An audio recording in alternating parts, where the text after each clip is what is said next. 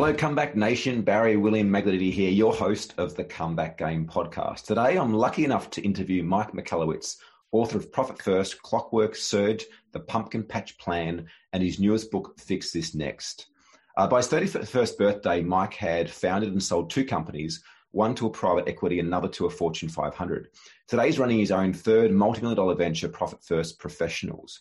Mike is a former small business columnist for the Wall Street Journal and a former business makeover specialist for MSNBC. Over the years, Mike has traveled the globe speaking with thousands of entrepreneurs, and he's here today to share the best of what he's learned over that time. We dive into some pretty interesting topics. One interesting one was around Mike's huge setback that was actually the precipice for the launch of many of his books and his very first book, The Toilet Paper Entrepreneur. He shares how many business owners struggle with managing finances and how the Profit First methodology is such a beautiful fix for that. But not only that, we dive deep into his newest book, Fix This Next, that's based on Maslow's hierarchy of needs. And essentially what it is a very effective, very simple and powerful tool that helps you to diagnose what the biggest problem is in your business right now and what the fix is for that, and the ongoing and never-ending improvement process to ensure that your business can grow faster than ever before. We're in interesting times right now with the pandemic of COVID-19, and now more than ever has never been a better time to work on you and on your business. So if you're a business owner, an entrepreneur who is maybe struggling right now, having had to shut their business down or having huge financial issues with the current pandemic, or if you're in business right now and things are absolutely killing it, either way, either end of the spectrum, there's a huge amount of value to further understand how to better manage profitability within the business, but equally to kind of distill and to take away the last 23 years of Mike's experience in growing and scaling companies fast. So that's it for me. Let's have the episode now. And if you are a business owner that's going through some challenges right now, maybe it's that you can't grow fast enough to keep up the demand. Maybe it's just simply that you've had your business taken away from you because you're unable to open your doors. Either way, what I invite you to do is to book a call with either myself or one of my team. Let's have a chat and let's help you put together a free game plan to see you in, out, and through the other side of what we're experiencing right now. Let's head over to this phenomenal interview with Mike Michalowicz, and I will see you on the other side. Hey guys, today I've got Mike Michalowicz, from famous author of Profit First, his newest book, Fix This Next, Surge, The Pumpkin Patch Plan, and many other amazing talents. Mike, how are you doing today? I'm doing well, Barry. Thank you so much for having me. Yeah, so grateful if you'd be here. For those that are watching, listening today, whereabouts are you calling in from? Oh, so I'm calling in from New Jersey, right outside New York City. Yeah. And sadly, it's the hotbed for the U.S. of COVID is all over New York City. So we're in a shutdown. That's why I'm dressed the way I am. I've been working at home. I can't get my hair cut anymore. It's, that's the way it is everywhere, I guess. Yeah. And I think today's perfect timing with what we're going to talk about a bit later, which is your newest book and the phenomenal opportunity that is for entrepreneurs and business owners right now, and how it helps them to specifically diagnose what they should be working on next. But before we kind of jump into that, in case someone watching or listening to this today hasn't come across you, do you want to give a little bit of background about who you are and what it is you do? Yeah, sure. So that's kind of normal. I wouldn't expect many people to know who I am, but I'm an entrepreneur my entire adult life. And through that journey, I discovered authorship. I've had the good fortune of building some companies and selling them. I've had the bad fortune, which actually is my best fortune, of starting a company that was a calamity. It was a angel investing firm, and I lost everything. I lost my home. I lost all my money. I lost everything except for my family. But that caused me to reinvestigate what I knew about entrepreneurship, and it set me on a path to find the essence of what makes entrepreneurship work and to write about it. So it's funny because I'm in my home office. I got to show you. This was where my first book started, right here. It was a journal. It used to say the Success Journal, but I believe that journaling should be about everything, so I crossed it out. And this was the start of my first book. I was writing notes to myself, and I realized I didn't know much about entrepreneurship. And wow. I started to challenge everything, like where profitability comes from and how businesses operate, and that's how I became an author. So I'm an author now for 12 years, helping small business owners. Yeah, wow. One of the biggest shifts for me was coming across Profit First. I found for myself being an entrepreneur, like I've been in business for more than half my life now, for the past 18 years. And I was always able to make money, but I never seemed to have much money. And I remember looking at my P&L reports. It just eluded me how I was making money, yet I never seemed to have any money in the bank accounts. Right. And I came across Dr. John DeMartini that taught me about the Richest Men in Babylon book. And it was about kind of tithing and putting small bits in small plates. And I started to do that. But the big shift was finding Profit First and how you've done so much research on finding out percentage allocations based on where your business's revenue or real revenue was at. That was a massive game changer for me. Thank you. So Richest Man in Babylon and Think and Grow Rich are these books that teach the concept of pay yourself first and dividing money up. And it's a golden concept in our personal finances. I was struggling, same as you. I couldn't make my business profitable. They were growing, but they weren't profitable. So it just hit me. And I said, well, what if I apply these principles to my business? And it felt like it was magic. It started working so effectively. So then I set out and I studied, it was over 1,000 companies through surveys and so forth of what I call the fiscally elite do, meaning every category, from law firms to gyms to pizza shops, everything. What do the best do?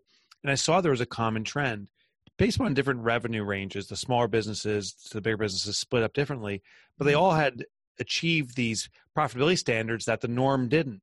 So I set that as a target. So in Profit First, it's called TAPS, or the target allocation percentages, meaning what can we get to if we perform among the fiscally elite?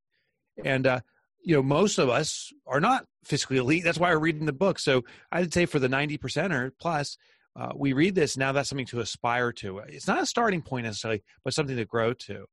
And the beautiful thing is the principles have been around for hundreds of centuries. I mean, well, that's not hundreds of centuries, but around for centuries, because it's taught all the way back to BC of setting up plates and dividing money up and tithing. So these concepts aren't new. It's just a new application for business. Mm.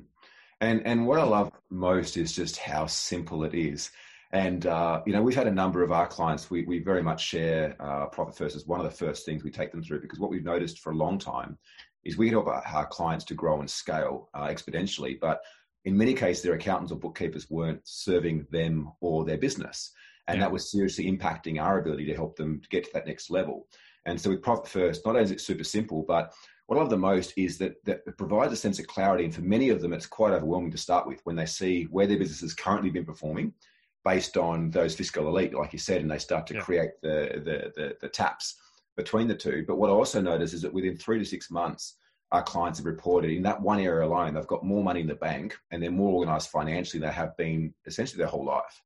I love it. And what was the greatest find, Barry, was that most of the companies that do it, now we have over 350,000 companies globally doing it. We have case studies of thousands of companies. The most surprising result was not that businesses were more profitable. They actually were growing faster than their contemporaries that weren't doing Profit First, which makes no sense because everyone says it takes money to make money. So you have to plow back or reinvest your profit. But what we found is when businesses take their profit first, they become much more disciplined in evaluating what works and what doesn't work. What marketing is successful? Let's focus on that and that only. What clients are our best clients? Let's focus on that type and that type only. Mm. And by focusing on the best marketing, catering to the best clients, delivering their best products and services, these businesses started to grow faster than their contemporaries. So it's interesting, but taking your profit first is also a catalyst for growth, I've concluded. Yeah. I totally agree with that. And what I found for myself as well is it almost feels like wealth is attracted to where wealth is better organized. Mm. So if energetically you've got a business structure that is maintaining aspects of wealth, if you're valuing yourself, like what I share with our clients as well is there's this element of splitting the money between the plates, but there's a significant psychological shift that happens within the business owner when they start paying themselves first. And when they could log onto their bank account and see they actually have money put aside, they think differently, they perform differently, they act differently in the company. And equally too, like in the midst of COVID-19, those that have Profit First implemented in place are the businesses that are still surviving right now, if not thriving, versus those that haven't. It's a huge wake up call to go, well, hey, I've been running an unprofitable, unsustainable company this whole entire time that's been band-aided together. Now it's time to get serious. Now it's time to make some new decisions. So between every action, there's a reaction. But when we don't have profit, we don't have time for the third necessary component in the middle, which is contemplation. The ideal scenario is action, contemplation, consideration, reaction. What happened? What should we do about it? Let's do it. But most businesses are, what happened? Let's do it. And they don't have time to think. And if you don't have that runway of profit, become very reactionary. So there's a saying that desperate people do desperate things. We see businesses here that I've been studying that are just doing extreme things, like the panic and rush to get loans, and they're disregarding their business. They're putting a Band-Aid over a gaping wound, and they're not addressing the core problem, which may be costs or something. So profit, the power of profit, of course, is it gives you that time to contemplate, to consider, and really be thoughtful about our direction. The other component, though, is you can't just live on profit. I mean, if you had some profit and now your business is tanking, you can't just keep on writing the bills out. At a certain point, that profit will deplete.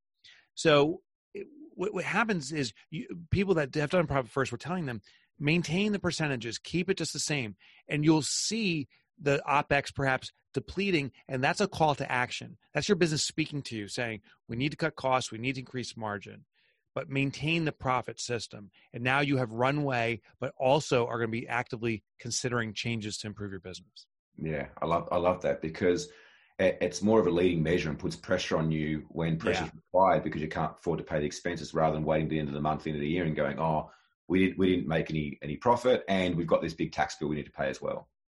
Yeah. And sadly, that's what so many people do. The other funny thing about taxes, just real quick, is I can't tell you how many emails I get when people are celebrating taxes. So, here, I don't know how it is down under, but here it's once a quarter that you have to pay your taxes, your estimates, for most businesses, not all.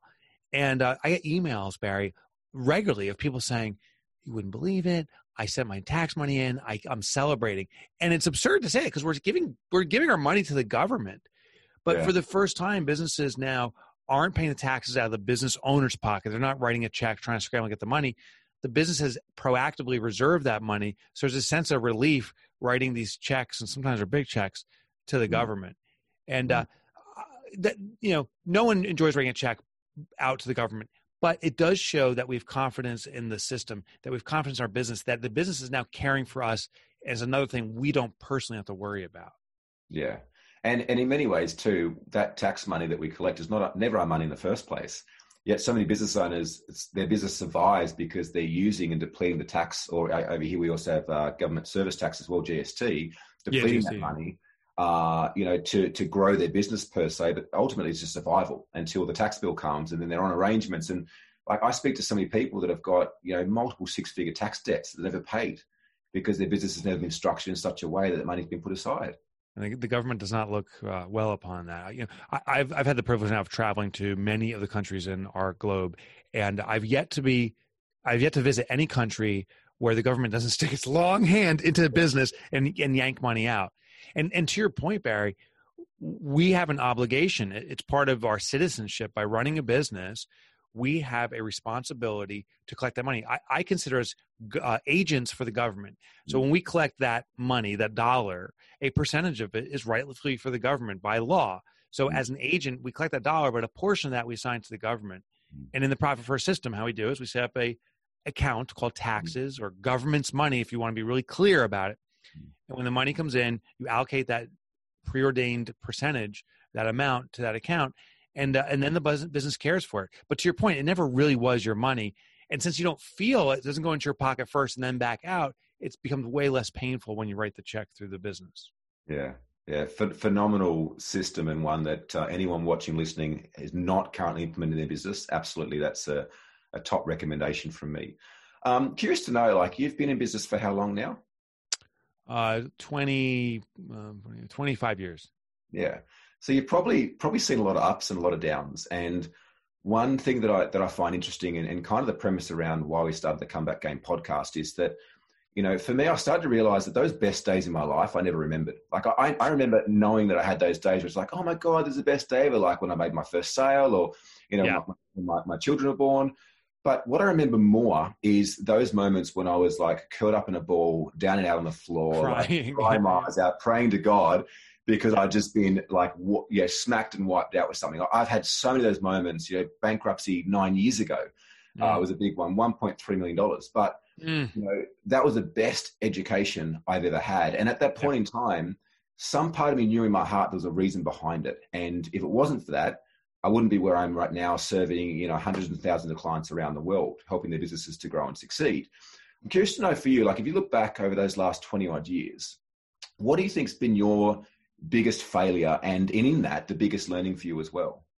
Yeah, so uncannily similar to yours, Barry. I lost all my money. I was in my early 30s, was a self-made millionaire. I had sold two companies, but then I was just full of arrogance and ignorance.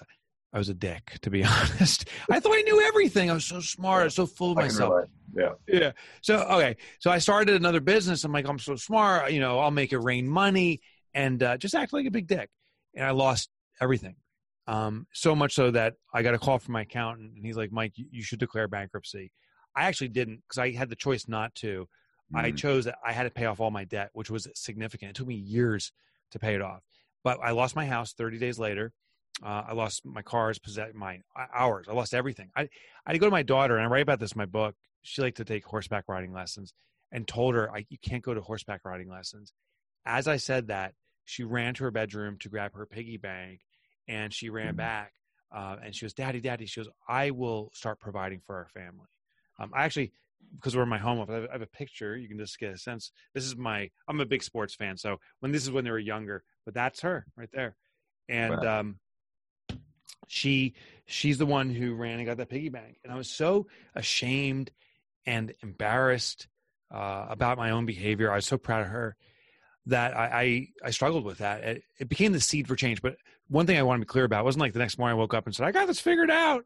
You know, I'm going to be an author and fix things. No, I went through depression. I started to drink a lot. It took me a few years, but that's when I started that. That's when I started this. I started just writing down thoughts and ideas. You can see it goes all the way back. First entry, I don't know if you can see it, July 2008. That's right when I was working on Toilet Paper Entrepreneur, my first book. Wow. And this became the inception for it. It's ironic, to your point, the darkest valleys of our life, we can see the highest peaks, and that's when we can start the climb. I hope I'll continue to climb. I don't know what the next dark valley will be. I do know there will be one of some sort. But I do feel that at least this experience, it was so humbling. I felt the ego ripped out of my soul. I hope I've been de-dicked, not technically, just figuratively, but I hope I've been de-dicked. Yeah. And just want to be of service to other entrepreneurs now. Yeah. And I think that's a beautiful thing, is that we don't necessarily get what we want, we get what we are. And yeah. I've seen many business owners that have been humbled or dedicked by the universe when it's required to help them to realize or to understand something or to take a new direction. I think that, you know, COVID-19, as painful as it is, you know, people are losing loved ones and people losing businesses. I get that. Like, I've lost loved ones. I've lost businesses too. And I also think there's a huge opportunity right now for people to reinvent themselves, because everyone's so worried about themselves. They're not noticing what you're doing. Like, now's the perfect time to fail. Now's the perfect time to launch that idea that's so crazy that no one ever thought would come to life, because everyone else is in the same position. I think this is the ultimate petri dish for entrepreneurship. To your point, there's such a need shift going on. There's such a macro crisis. I mean, everyone globally, all of a sudden, total spin out. Yeah. And to your point, we can invent now. We can find new ways to care and service for our customers, our community, our clients.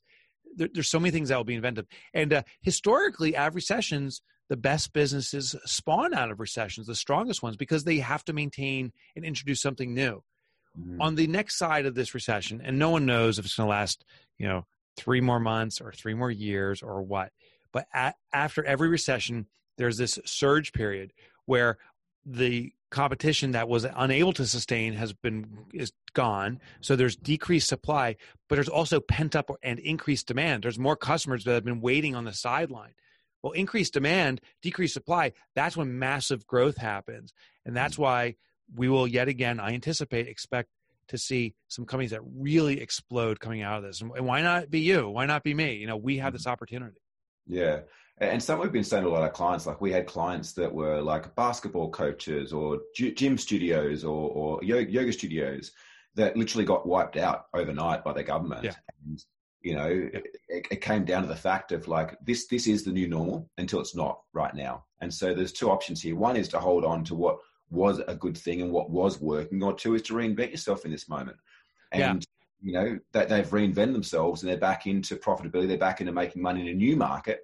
And when they're allowed to now service their clients face-to-face again, they've now got an additional product market that's been battle-tested in the best time when clients are actually acceptable of it, because it's the only option right now that they can then pair that with their current model that was once working and be a lot better off for it. Yeah. You know, I think one thing that hasn't been wiped out is our customer list, our former prospect list. So yeah, some businesses like here, you know, restaurants, they're to shut down. You can have no gathering points, right? So you're wiped out, but you still have that list. And can you do the email or reach out to them and simply ask, we are still in business, just in a new form. How can we serve you now? What's the new thing we can do? And I'm actually surprised how many small businesses haven't asked, what can we do now? Because the customers know. Yeah. There's a technique also, I call it one step back, and we've been working with restaurants, but it applies in any business, is you look at what you've historically offered, and I call that the final offering. Like you put food on the table, that's what a restaurant does. But you simply ask, what happens one step back from that? Well, you carry food to the table. Well, carry out or take out could be a new service, and many restaurants have done this. There's actually one restaurant that's collaborated with a food truck. So the food truck is running food into the neighborhoods while the restaurant's now a cooking center, so they're actually producing more. We keep on going one step back. So, you know, you carry food to the table. What happens one step back from that? Well, it's the preparation of food. So, you know, it's the cook preparing food. Why not sell the recipes to prepare for the food? You can sell it to your customers, your 10 most popular recipes, or you can sell the recipe plus a training video where the chef, she's showing you how she cooks it. Or you could even do training classes, cooking classes, and say, we have 10 popular recipes over the next 10 weeks. We'll do a cooking class every Tuesday night for 2 hours, and you can charge for that. Then what happens one step back? You can keep on going one step back in your process. What we realize is often for many businesses, that final deliverable is simply an accumulation of small mini deliverables, and they can become your new offering. Yeah, I love that one step back. That's golden. Let's use that as a segue into Fix This Next. So I'm obviously on your email list, follow you quite avidly, and you announced this book. Now, we've been working on an assessment tool for quite some time that helped us to kind of diagnose where our clients were at and helped them to apply a fix. And you started advertising Fix This Next, so I jumped on the early subscriber list, got a pre-copy, went through certification, and I was like blown away at how simple this process was based on Maslow's hierarchy of needs. Yes. And I know the book's not out just yet. It's pretty close, but it was mind blowing. Can you talk to us about like, what was the seed that planted Next? So an accident. And it's kind of funny how stuff happens. I sent an email. It takes me about 5 years to write a book. So I put a lot of research into it. I'm not an efficient writer. I love writing, but it's a very laborious process for me. And all the concepts I test on myself and test on other companies. So I own a few businesses and we test. So it takes a long time to write a book.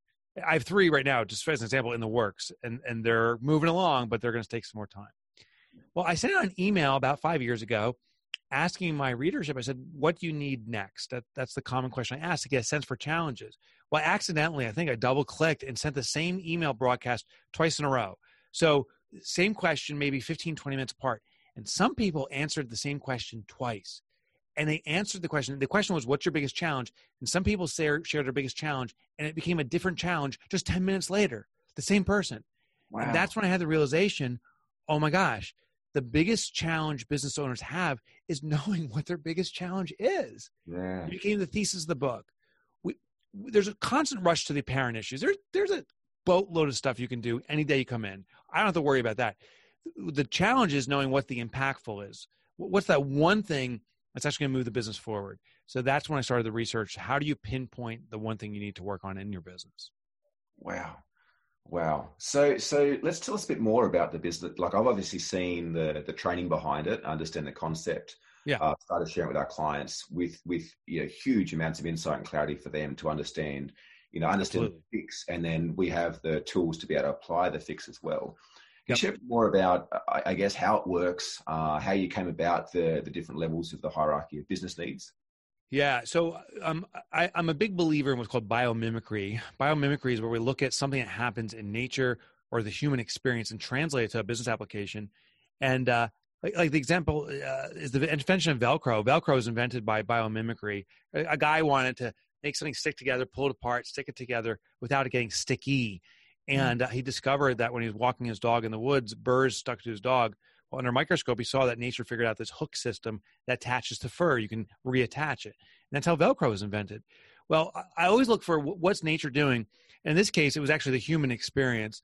Maslow identified the hierarchy of needs for us. There's 5 levels of needs according to his principles. And what he argues is that we have some foundational needs that must be satisfied over all other things. It's the foundation. But only when it's satisfied can we elevate to the next level. And in his hierarchy, the lowest level is called physiological needs. We need air to breathe. We need food, water. And next above that, shelter. And it keeps going up to self-actualization. And if any time a base level need's not satisfied, we revert to it. So as we're talking right now, if someone came running in and put a plastic bag over my head and duct tapes it, and I start suffocating, I will tear that bag. This discussion doesn't become as important to me as survival. I biologically respond to a base level need. Well, I translate this into business. Businesses have a common DNA. And there's actually 25 distinct elements I found, but it can be boiled down to the business hierarchy of needs, which is 5 levels, just like Maslow. The base level need for every business is sales. Sales is the creation of cash, and I equate it to breathing oxygen. No sales, you're suffocating, your business is done. Immediately above that is profit. Profit is the creation of stability. It gives you runway. We just talked about that. Businesses that have been profitable are sustaining much better because they've been prepared. It gives you time. It gives you stability. The next level above that is order. Order is the creation of efficiency throughout an organization where there's no dependency on the owner themselves. It's one of the ultimate acid tests. Yeah. Above that, the 4th level is called impact. Impact is the creation of transformation. This is where businesses are not in the business of transactions alone. They're doing transactions that bring about transformation. It actually shifts and changes people's lives. And the highest level, which I thought was fascinating, was legacy. Legacy is the creation of permanence. And what I found so fascinating about this as I was interviewing business owners that have achieved this is they commonly discovered that they were never business owners in the first place. They've always been business stewards, meaning they had a responsibility to bring life to a business, but it's more about the business than their involvement in it. It's about the success of the business. So even them leaving the business, if it's appropriate for the business's sustainability, is the best move. Mm. That's what legacy is that the business can continue on and be of service. Mm. That's fascinating. There's a few things there. First and foremost, I meet a lot of business owners that are focusing at the order stage well before they need to be. And right. Suffocating the growth because they're trying to implement systems. Yes. You know, we often say that the only systems you should be putting in place up to the $500,000 mark is the sales and marketing system, right? Because everything else tends to change as the business grows and evolves. The product offering most likely has a few iterations up to that point in time. And I see a lot of people suffocating growth, trying to go for order first and trying to I just want a business that's going to produce me $20,000 a month and I have to do nothing. Right. I was on the beach drinking. Yeah, exactly. Yeah. And so they try to skip those few steps and wonder why they keep hitting a glass ceiling or wonder why they keep reverting back to a lumpy sales process. You know, it's like building a structure. If I want to build a 5-layer or level building, I have to put the foundation first. Mm. I can't build the third floor in thin air. It'll collapse on itself. Mm. So I've seen businesses actually do 2 mistakes commonly. That's a great one you pointed out. Another one is many try to open a business and go right into the impact level. Like, we're going to change lives. We're going to serve people so well, and they ignore sales. You know, they're in this mentality, build it and they will come, and they don't come. And the business collapses. Not-for-profits are notorious for this, but admittedly, many for-profit businesses should be relabeled to not-for-profits because they follow the same behavior. The other one I see commonly, which is interesting, is businesses that focus on sales only, right? So like, we need this massive sales foundation. They're in this mentality that sales cures everything, which it doesn't. And they build this massive foundation of sales, able to support a skyscraper, but they put a little tiny tool shed of profit above it, and it just collapses down within it. They can't even survive one day. Yeah. These all work in relation. And by the way, if I have sales, I don't ignore profit, order, we still have elements of that. This is where we concentrate our efforts in the mass improvement of the business. Yeah. So we're at the sales level. That's our core function. We must maintain, but we focus our efforts at sales. Once we're at the order level, for example, once we're genuinely there, you must still have sales. You must still be profitable, but we concentrate on organizational efficiency. Yeah. And so some businesses just try to climb this like as a ladder and get to the top and sit up there. But that's not true. We cycle through this. You will move up, you'll move down, things will change, the foundation will crack, you'll get back down to sales, you'll climb back up. So we will move around this hierarchy forever, regardless if you're the smallest company, a brand new startup, or you're a mega company like GE or Procter and Gamble or Xero out of New Zealand. Like these companies, even with their success, they have to bounce around based upon where the biggest vital need is in the moment. Yeah. And the beautiful thing about the Fix This Next methodology is it lets you know specifically where you need to be focusing on. So it's a process of constant, never-ending improvement. Right, right. So within these 5 levels, there's 5 elements. So that brings up 25 needs. So you can go and evaluate this and pinpoint it. There's an interesting example. I was talking with the university, Ole Miss University, or Mississippi University, which is also called Ole Miss. It's a big school in Mississippi, and they were going through this process. They didn't call it the business hierarchy of needs, but it was a needs evaluation at the time. And they found that they had a problem with sales. Specifically, students weren't registering for the school, but they were picking other schools in their conference. So they said, why? And they went through the hierarchy of needs, and what they found is that students pick universities based upon the first 5 minutes of walking on campus. The first impression really matters. Yeah. Well, they said, okay, so we have a sales problem, and it's around impressions. So they focused on this element of prospect conversion. And then what they did is they looked at the other elements. They found that they actually had an efficiency problem. This is sometimes it happens. You get a couple birds with one stone. The campus was being maintained, but the crew they had to maintain campus could only keep up with the basic upkeep because it's a massive campus, 1,000 acres. So these they went to their land crew or their land maintenance guys and said, you know, what do we do about this? We want to beautify the campus, add flowers and foliage and all this different stuff.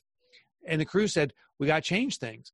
And they changed the efficiency. They found that their mowers, when they were mowing the lawns, when they came upon a tree, they had to move around the branches and jog around it. So the land crew said, why don't we just cut off the branches up 10 feet so we can go right under it? And they had all these different little insights. As a result, they were able to increase efficiency where now maintaining the property only took half the time. Well, the other half the time they availed, two and a half, 3 days, they were able now to do these beautification projects. After just a few years, Ole Miss became known as one of the most beautiful campuses in their conference. And today, they're one of the most beautiful campuses in all the United States. And you won't be surprised, prospect demand skyrocketed. They got more applicants because of that first impression. So sometimes we find we got to go back to the base in sales, and we find a link to another level where we can kill 2 birds with one stone. Wow. That's fascinating. Yeah, incredible. Something else comes up before was legacy stage. And it reminds me of an interview I listened to on a podcast, Psychology of Entrepreneurship. And they were speaking about how there was some studies done where they put parents into, I think it was an MRI machine. And while they were under there, they showed them a photo of their children. And they noticed that their brain responded in certain ways. Then they put business owners and entrepreneurs in the machine, and they showed them pictures of their businesses. And they noticed that the same brain patterns triggered off than those of parents. And you talked about this legacy phase. I often see it, and I'm a big believer, the same as you, around seeing nature and seeing how they can apply back to business. Is that one of the biggest challenges people have to get to legacy stage where they can have a business that works without them is their identity gets caught up in things. Yes. Right? Their identity gets so stuck in who they are. And a lot of this is unconscious, but this is why I've seen so many business owners get to a stage where they can exit, but then they create these unconscious sabotages to make them see, I couldn't step out. See, I am required to be in there because I haven't done the work on the inner game, they've done the work on the outer game. And so I see it very similar to relate to parents with kids. It's like the first day you drop your child off at school or the first day you have a babysitter come over to look after your child, the reactions and stuff that's created, I see is very similar ties to what we have in business, which is where this legacy stage you spoke about before is that I don't think they necessarily start there. I think that's within them, but you may agree, but it's going through and after they go through and they've hit survivability where, okay, now I've got an income, now my business is working, it's breathing, it's pooping, it's doing all these things without me. they can then start to shift their level of identity to where they start to realize, hey, I'm just a caretaker. Like, this is not my child. This is all of our child, or this is here for some greater purpose than you or I. And they can start to separate themselves and step back. That's such a good observation. I actually had a personal experience around it. Coincidentally, in Australia, in Perth, there's a famous hotel called Miss Maud in the middle of Perth. And there I was, and I was at the Miss Maud smorgasbord. They have all this food. And I had left my business for a test to see if I could extract myself out of it, because I really needed to get the business operating itself. I wasn't even considering the legacy stage, just the efficiency stage, the order stage. And I left, and I was away. This is my second week. I'm in Perth, and I'm checking email, which is a big no-no to be checking in the business, but I did because my identity crisis. I needed to be important. And no one had emailed me for a week, and I started feeling this kind of loss. I'm like, no one needs me. I'm so important. And I felt bad about it. So I subconsciously or consciously reinserted myself in the business. I'm like, I need some reports. What's going on? When I returned from my trip to Australia back home, I asked my colleagues, I said, how much do you need me back here? A one is you never need to see me again. A 10, you need me desperately. Like, start working now. And I said, Mike, it's basically a 1.1. Like, we don't need you. We love you. But we feel empowered. They told me, they were very candid. The only time we struggled was when you tried to reinsert yourself. We had this and you started to take it away. And I was like, oh my gosh. What I needed to do, Barry, was I needed to get my ego in check. And I found I can channel my ego. I can't squash it. So here's what I did. I used to consider myself the superhero for my business. I could always save it, and felt compelled to swoop in and cause problems. Yeah. I changed my title to a shareholder of the business. And what a shareholder is someone that gives direction to a business but doesn't actively involve themselves. I own shares in Ford. I don't drive to the Ford factory and try to make a car real quick. I render opinion via votes and I collect money. And a shareholder empowers the board members to move the business forward. That is the title I started to assume for myself. I'm a shareholder in my small businesses, and my responsibility is to give it strategic direction, but to empower the team to run the business. Mm-hmm. And that by having that title, I actually services my big ego. I'm a shareholder, but it also channels me to be of service to my company and not distracting my colleagues. Yeah, I love that. I love that so much. And I can really relate from my own personal experience and that of our clients as well. I love the shareholder part though. That certainly shifts and rechannels that ego as well. Yeah, it does. Mate, we're close to time. We'd love to know, before we jump off, what are the three best bits of advice that you've ever been given or you've ever understood for yourself in relation to business? Yeah, very clear. My business coach, my first ever business coach, who sadly is ill with coronavirus, but he is recovering, thank God. He told me once, I asked him, I said, what do you think about selling this to my customers? I want to do this. And he said, I'll tell you my suggestion, but never listen to what an expert has to say. And it blew me away because he's an expert. He said, always listen to the customers. So lesson one is the customers know what the customers want best. Lesson two, he told me, was don't listen to their words though, listen to their wallets. I think it was Henry Ford who said, if I simply asked my customers what they wanted, they would set a faster horse, right? Yeah. So we have to put something in front of them. And the question is, do they open their wallets to it? Because the ultimate demonstration of their value is not, oh, that's a great idea, I would buy that. It's actually buying it. Yeah. And the third piece of advice is simply, it's from Oscar Wilde, who said, be yourself. Everyone else is already taken. Yeah. Our businesses are a platform for us. It's a form of ultimate expression. And if we really embrace who we are and make our business an amplification of who we are, then our business can really play out the way we see it. It's very energizing and ultimately catch a life of its own. So just amplify who you are through your business, and then the business will start to grow faster than ever before. Mate, I love that. Absolutely love that. I love the third one, especially as well. How can the viewers and listeners today get in touch? So so you can, two ways. We have a website to do an evaluation. It's fixthisnext.com. And Barry, we have a custom one now for you as a Fix This Next advisor. I'm not sure if we said it as Barry@fixthisnext.com or Barry.fixthisnext.com. But once we get that domain to you, you can put it in the show notes. But go there. And what's cool at fixthisnext.com is we have a free eval. So you can actually evaluate your business very quickly through 25 questions, pinpoint what you need to work on, and then bring someone on like yourself, Barry, to evaluate Is this really where you are, matched up with empirical data, which is very important, and then start moving forward and resolving that. Yeah. And then if you want to learn more about me, it's mikemichalowicz.com, but no one can spell that.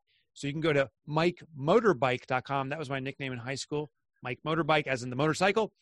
And I bought the domain. So you can go to mikemotorbike.com, and I have a lot of free resources up there for you. Mike Michalowicz, my absolute pleasure. So grateful to have you on the show today. Thank you, and look forward to connecting with you again soon.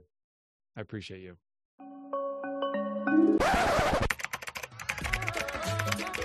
If you're in a position that many of our clients were before joining us, which is that your business is controlling you rather than you controlling your business, we would love to have a chat to you to see whether or not we might be the right fit to partner with you to help you grow and succeed in business. And over the past 8 years, we've helped hundreds of business owners around the world to grow, scale, and succeed in business.